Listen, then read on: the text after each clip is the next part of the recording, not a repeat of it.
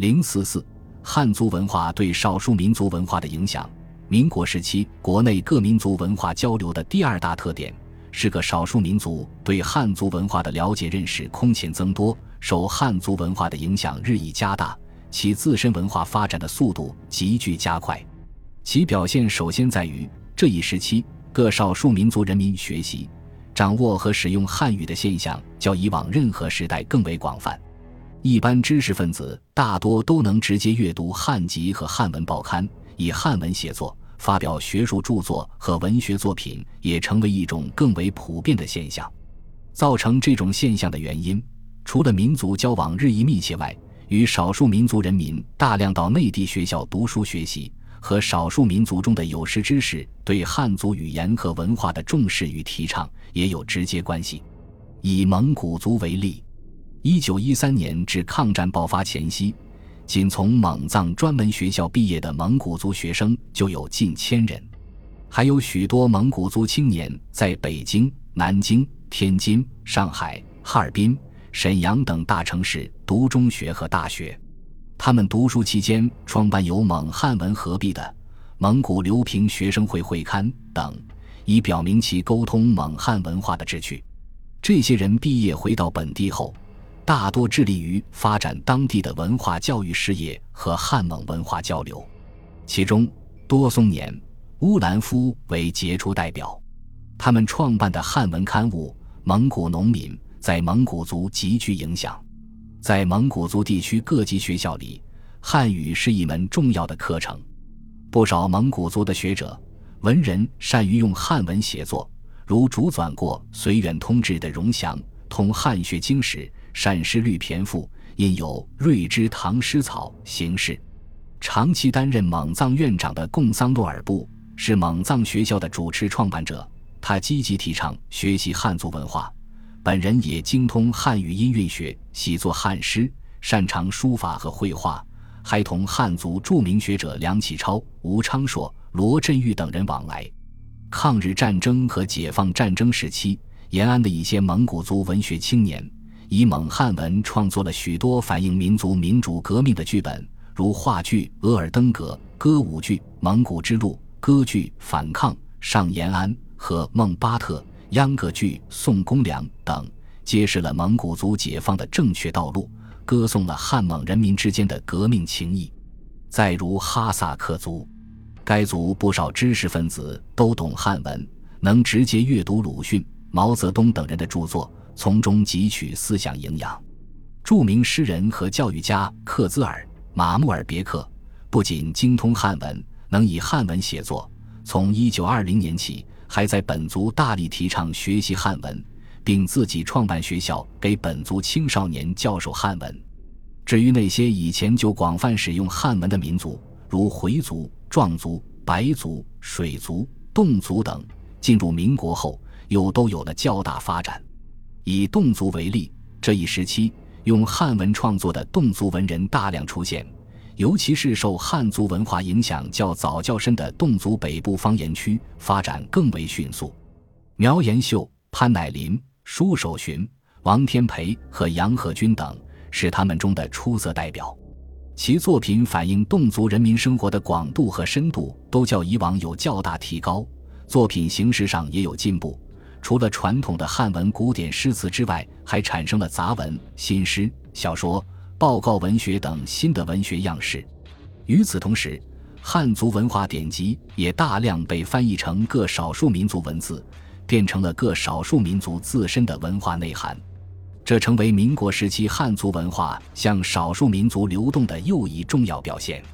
此期被译成各少数民族文字的汉族文化内容十分广泛。举凡文学、艺术、史学、哲学、宗教、政治理论乃至大型工具书等方面都有涉及，其中又以译成蒙族、藏族、哈萨克族等文字的为多。汉籍译成藏文方面，法尊的佛教经典藏译和《西游记》藏译本的流传最有影响。在将藏文佛典译成汉文的同时，法尊也将《大毗婆沙论》。等汉文佛教经典高质量地译成了藏文，时人称赞他说：“藏译汉，汉译藏，他一个人尽致圆通，无碍无助，如彼即成，也是空前的事。《西游记》的藏文名为《唐僧喇嘛传》，藏译者为迦纳诸古杜度。杜度出生于光绪年间，为四川省巴塘宗竹巴寺的寺主。他译《西游记》的具体时间究竟在清末还是明初，目前上不得而详。但可以肯定的是，该译文手抄本民国年间流传于藏族。《唐僧喇嘛传》将《西游记》一百回本压缩概括成藏文三十回本。全书采用了意译法，有的地方还加以了改写，可能是鉴于宗教原因。原本中孙悟空大闹天宫和三打白骨精的精彩章节删除未译，但它包括了原本中大部分主要故事情节。全书以藏族人民喜闻乐见的说唱形式译出，语言流畅、通俗易懂，阅读起来别有一番风味。它是现今所发现的汉族著名小说译成藏文的罕见珍贵之作。汉籍译成蒙文方面。比较重要的有蒙古族现代著名教育家、语言学家和诗人克星额主持翻译的《聊斋志异》，该译本历来被公推为蒙文翻译作品的典范。喀拉沁右旗人博彦毕勒格图曾用十年时间将民国初年出版的《词源》译成蒙文，也是一件盛大的文化工程。其学识精神和毅力均令人敬佩。一九一七年。呼伦贝尔人承德从汉文复原蒙古秘史，并将原始译成蒙文，在蒙汉文化交流史上留下了自己的位置。蒙古秘史是我国蒙古族最早的用蒙文写成的历史文献和文学作品，其原本早已失传，仅存明初的汉字标音本。承德用蒙文将其复原，满足了广大蒙古族人了解本民族的起源、早期历史、社会。文学和语言的强烈愿望具有重要的文化意义。这一时期，从汉文译成蒙文的历史典籍还有《辽史纪事本末》《金史纪事本末》以及《西汉演义》《元史通俗演义》《清史通俗演义》等通俗历史读物。此外，汉族的文化和思想名著还被译成哈萨克、维吾尔等其他少数民族文字，如二十世纪三四十年代。鲁迅的《阿 Q 正传》、毛泽东的《论持久战》等，就曾被译成哈萨克文，对哈萨克知识分子产生了积极影响。民国时期，不仅少数民族中的知识分子阶层，一般少数民族人民对汉文化的了解也较以前增多了。在原西康地区，就有不少手工业者和民间艺人，能说全本《水浒传》《三国演义》和《七侠五义》等作品。在安多地区也有专门讲唱贾惹卜的民间艺人，贾惹卜及汉族历史或汉族故事之意。通过与汉人和汉族文化的接触，少数民族从中吸收了一些新的文化内容，促使自身的文化发生了一些积极的变化。如此期壮族戏曲的发展，从内容到形式就都受到汉族戏曲的影响。南路壮剧民初时演变为马爱土戏，方言白多用壮语。韵白则多用汉语，服饰和乐器等虽做了一些民族特色的改革，但仍保留了明显的汉族戏曲因素。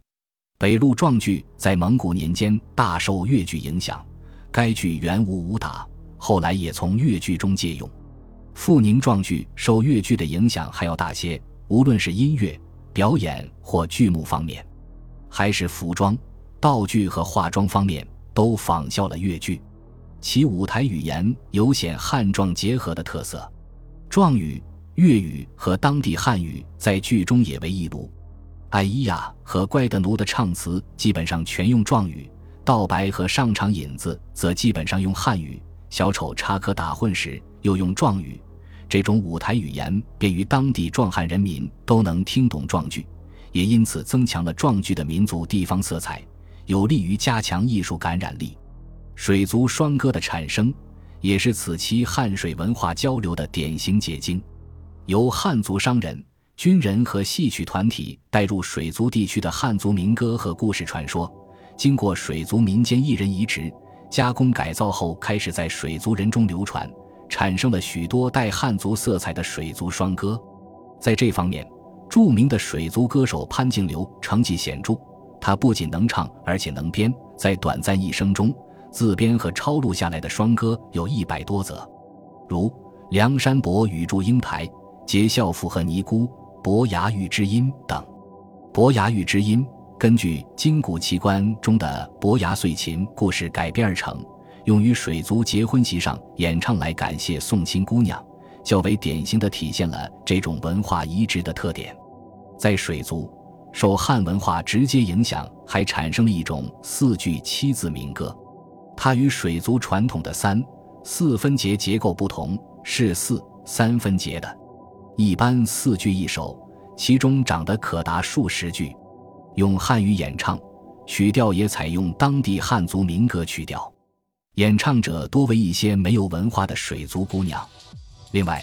包括水族在内的各少数民族中，此期还出现了许多受汉族传统影响的民间故事，如水族故事《青蛙人》就是一个典型。故事人物性格鲜明，富于人生哲理，深受水族人民喜爱。凡此种种，都对水族等少数民族文化，尤其是民间文化的发展起了积极作用，开辟了广阔的道路。这一时期。各少数民族之间也有直接的文化交流，特别是那些邻近和杂居的民族之间。例如，有些传统故事和民歌就曾互相发生影响，像水族中流传的《盖脸虫》，布依族中也有类似的故事，名叫《美娘与恶少》。藏族文学作品《米拉日巴传》《诗与故事》《格萨尔王传》等，在被译成汉文的同时。也被译成了蒙文，在蒙古族广泛流传。